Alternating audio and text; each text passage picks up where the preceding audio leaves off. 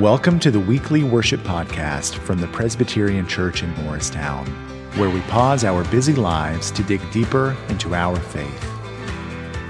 If you enjoy what you hear, please subscribe, or if you have someone in your life that may be inspired by this message, please share it with them. Let's listen to how God might speak to us today and remember to be the good in your community, a community that matters.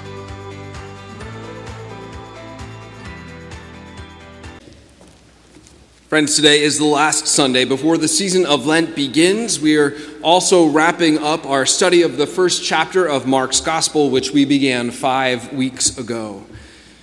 During Lent, we'll be diving a little deeper into Mark's Gospel, exploring conversations Jesus had with various people as he made his way toward Jerusalem, which is to say, as he made his way toward the place where he would be killed.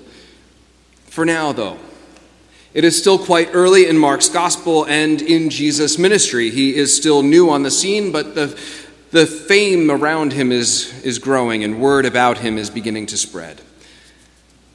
So, two weeks ago, we read about how Jesus went into the synagogue, and while there, he cast out a demon from a man who had an unclean spirit. Then last week, we read about how Jesus healed the mother in law of Simon, one of his first disciples, who had a fever within her. And after that, Mark says, he cured many who were sick with various diseases and cast out many demons, and he went throughout Galilee proclaiming the message that the kingdom of God had come near. And that is where our text for today begins. Friends, this is Mark chapter 1, verses 40 through 45. Hear God's word to us today. A leper came to him, begging him, and kneeling, he said to him, If you choose, you can make me clean. Moved with pity, Jesus stretched out his hand and touched him, and said to him, I do choose, be made clean. Immediately the leprosy left him, and he was made clean. After sternly warning him, he sent him away at once, saying to him, See that you say nothing to anyone, but go, show yourself to the priest, and offer for your cleansing what Moses commanded as a testimony to them. But he went out and began to proclaim it freely and to spread the word so that Jesus could no longer go to, into a town openly, but stayed out in the country, and people came to him from every quarter. This is the word of the Lord. Thanks be to God. Let us pray. Spirit of the living God, fall afresh on us. Spirit of the living God, fall afresh on us and melt us and mold us and fill us and use us. Spirit of the living God, fall afresh now on each one of us. Amen. So, tonight, you may watch because you actually care about the game. or maybe because you like to see the commercials, or maybe perhaps you are just interested to see if Taylor Swift can make it from her concert in Tokyo to the Super Bowl in Las Vegas in time to see her boyfriend play. Whatever your reason for watching, you are likely to see one of two ads with Christian messages. One will feature Mark Wahlberg for a new prayer and devotional app called Hallow, as in, Hallowed be your name, thy name. The other is from the He Gets Us campaign, which seeks to focus people's attention on Jesus' humanity because they say it resonates with the widest possible audience, according to their website. They say, We also provide open opportunities for anyone willing to connect with our partners to learn more about Jesus. Personally, I find the message of He Gets Us to be a bit confusing because the ads seem to have a progressive slant, but they're funded by donors that tend to lean more theologically conservative. Kevin Young, a pastor and biblical scholar who discusses Christianity on social media, says the He Gets Us campaign won't do much to assuage people's criticisms of the church.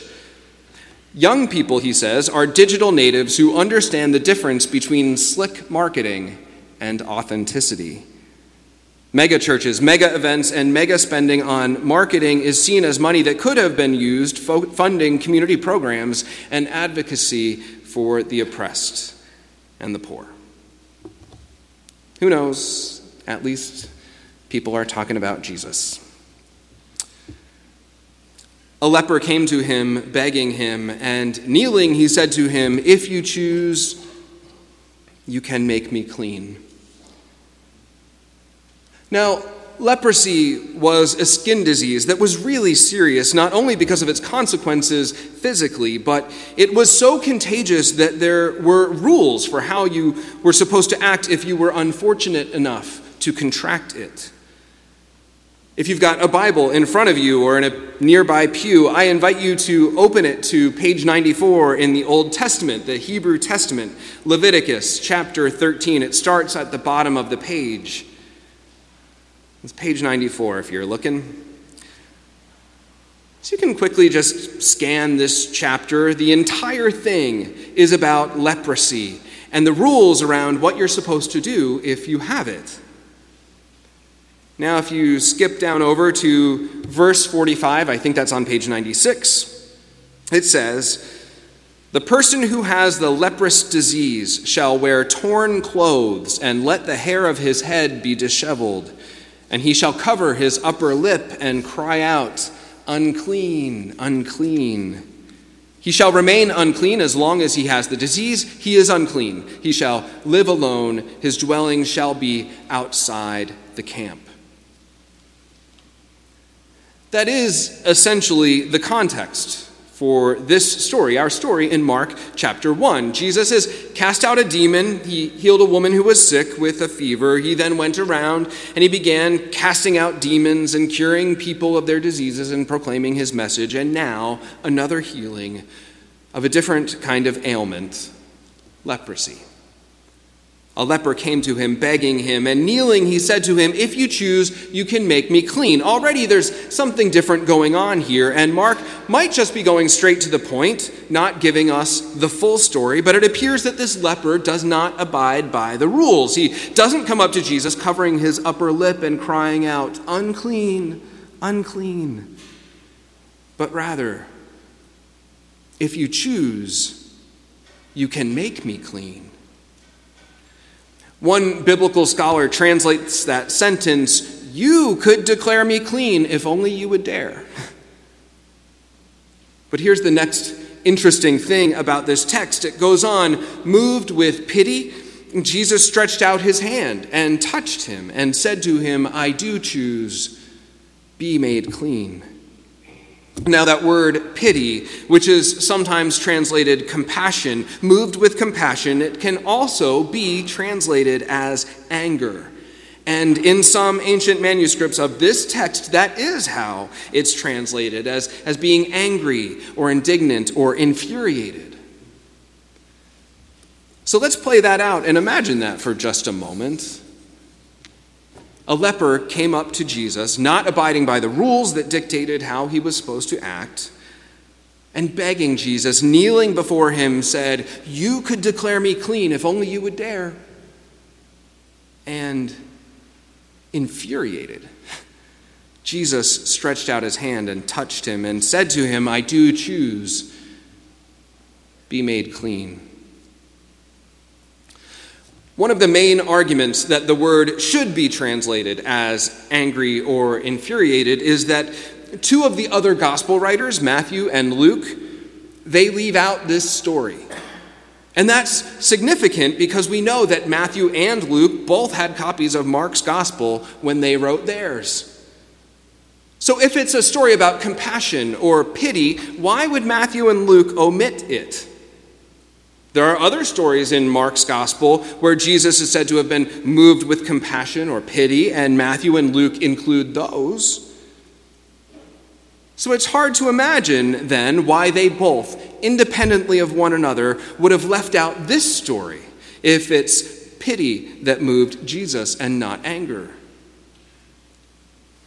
It does make sense that they would leave out this story, though, if it paints a picture of an indignant or infuriated Jesus. Are you with me? So there is a strong argument to be made that Jesus was moved with anger, with indignation, and that is indeed how some of the ancient translations have rendered this text. So the next question then is why was Jesus angry? Was Jesus infuriated because the man came up to him not playing by the rules that dictated how lepers in the first century were supposed to act? Probably not because Jesus himself didn't always play by the rules, and he often framed those, those old purity codes from Leviticus in new ways. He would say something like, You've heard it said this in the past, but I say to you. And then he would reinterpret those old teachings.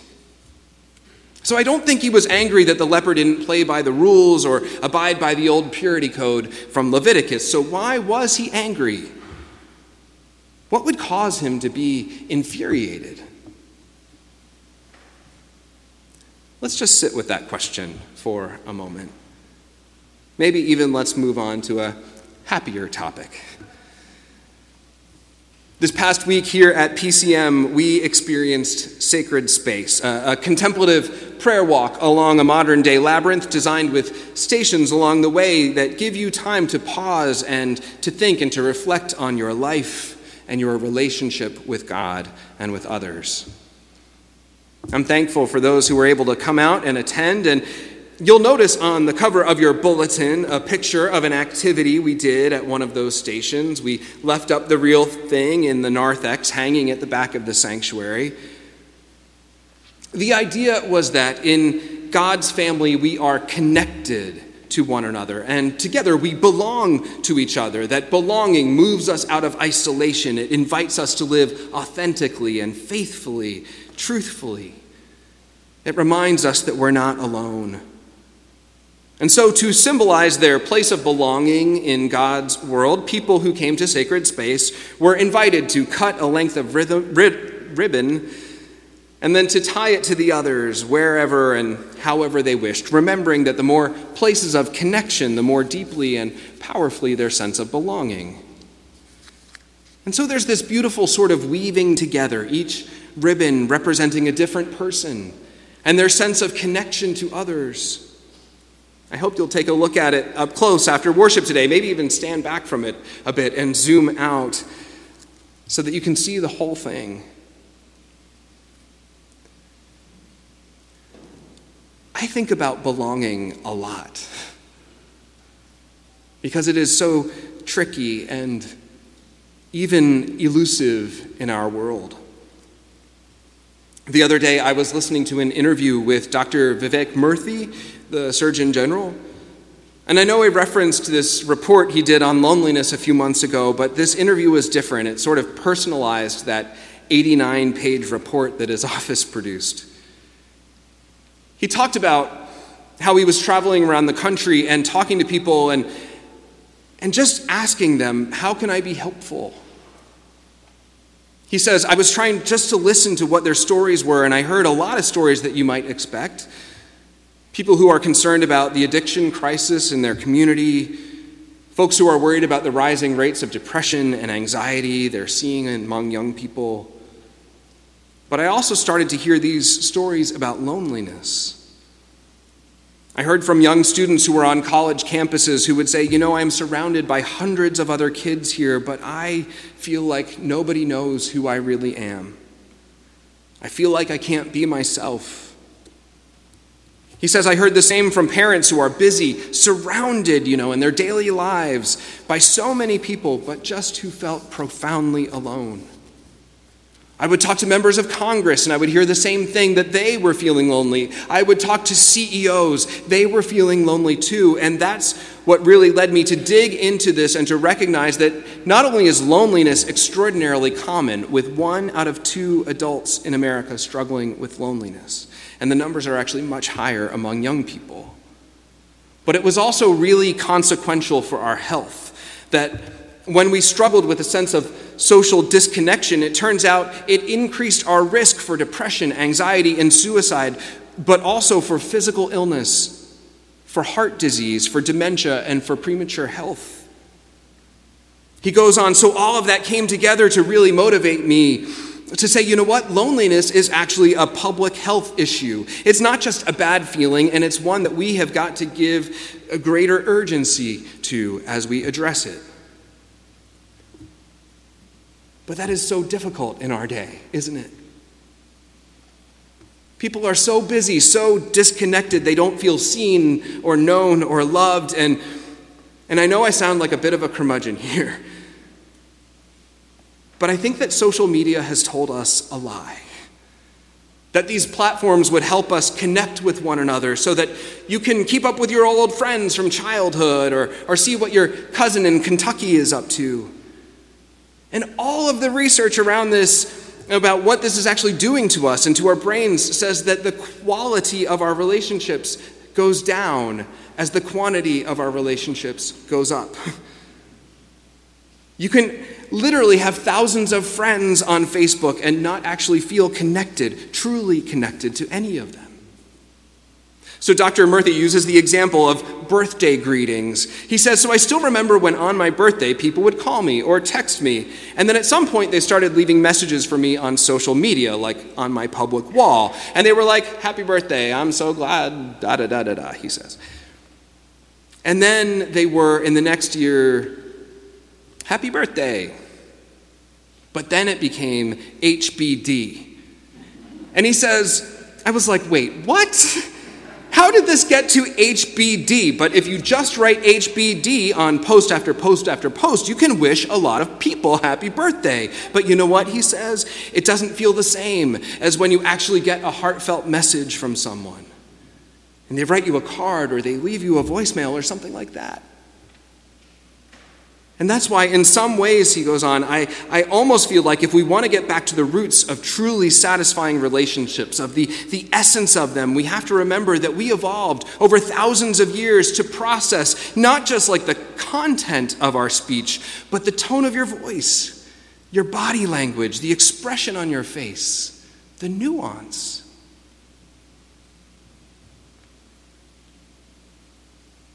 A leper came to him, begging and kneeling. He said to him, If you choose, you can make me clean. The point is, I think if we want to solve loneliness, we have to return to a sense of quality over quantity. I am no influencer on social media, but I do use Facebook and I'm on Instagram, and I do scroll TikTok sometimes for way more time than I intend to. So I think that is a message that I need to hear and to remember. And if you are not a social media user, maybe you can help offer a friendly reminder to the rest of us that there is a depth and a quality of relationship that can only be found by putting down your device, and especially when you're in the company of actual people. But it is so hard.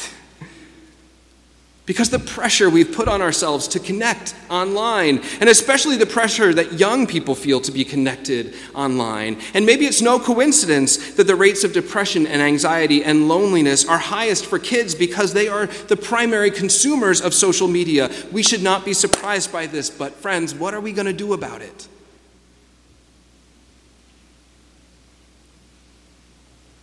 I wonder if we might return to that question from earlier the question of, of why Jesus might have been indignant or angry, maybe even infuriated when this man with leprosy came and begged to be healed. Was it because the man broke all the rules and didn't approach Jesus in the right way, covering up his upper lip and crying out, unclean, unclean? I doubt that. It seems to me Jesus always reserved his anger for and directed his indignation toward the religious systems and authorities that kept people separated from God and one another.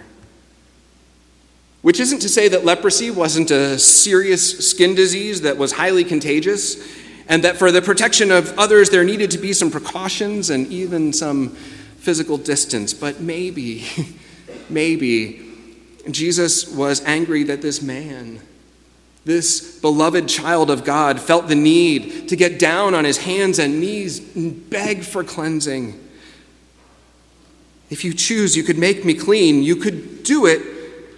I dare you to.